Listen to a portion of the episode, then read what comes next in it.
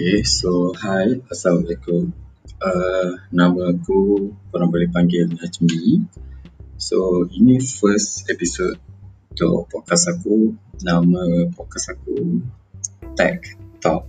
Okay, nama tu memang cliche tapi okay lah aku, aku rasa. okay, so basically podcast ni aku akan cerita anything anything pasal gadget or tech updates yang tengah trending or anything yang aku boleh share dengan korang. Okay, so for this episode, aku akan ceritakan pasal PlayStation 5. So, let's get started.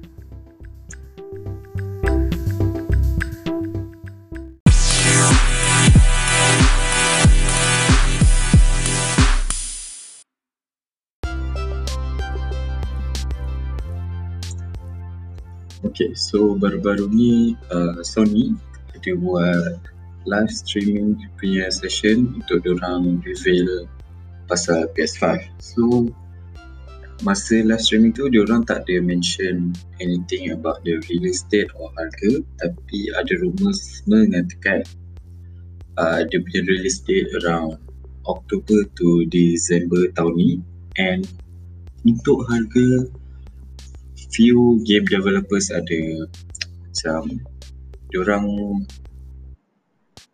pun expect harga tu akan jadi dalam 499 dolar which is kalau convert to duit kita akan jadi around 2100 ringgit Malaysia. Okay. so untuk episod ni aku akan ceritakan pasal 5 benda je. Design dia controller PS5 tu specs dia the games and accessories. Okay So, first thing, uh, PS5 ni design baru dia ni memang lain.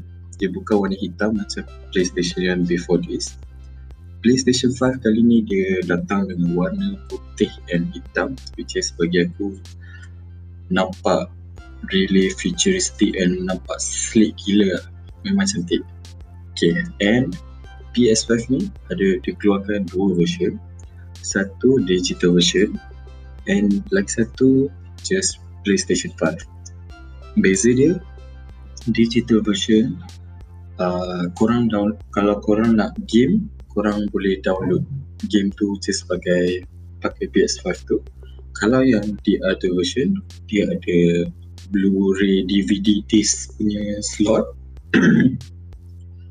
Uh, hmm, kalau korang nak macam mana? Kalau korang uh, jenis beli game pakai CD dan korang might as well elok ambil yang version yang ada disc slot tu lah. Uh, so itu je yang dia punya beza.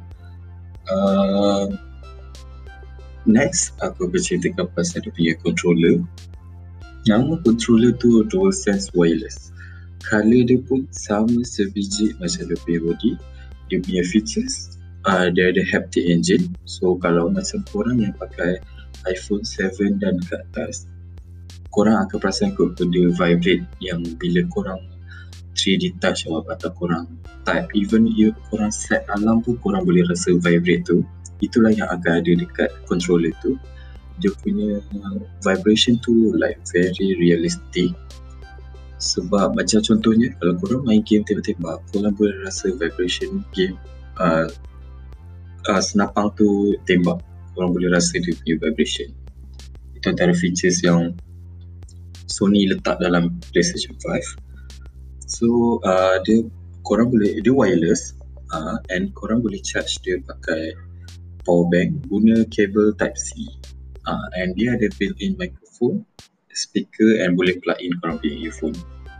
Next uh, dia punya accessories dia ada bagi korang maksudnya korang boleh beli. Ni juga dia punya uh, dual sense which is controller punya charging station. Dia magnetic tak payah ada kabel. Second HD camera. Lepas tu uh, last uh, dia punya headset. Ha, dia punya headset pun sebiji. Dia punya skin color dia apa semua macam controller dengan body PS5 okay. Next aku akan cakap pasal spec dia. Spec dia dia pakai desktop class processor AMD processor 8 core CPU dengan 3.5 GHz. GPU dia dia pakai Navi 2 which is uh, dia 5 kali lagi laju daripada PS4. Dia support 4K 60 ke 120 frame per second.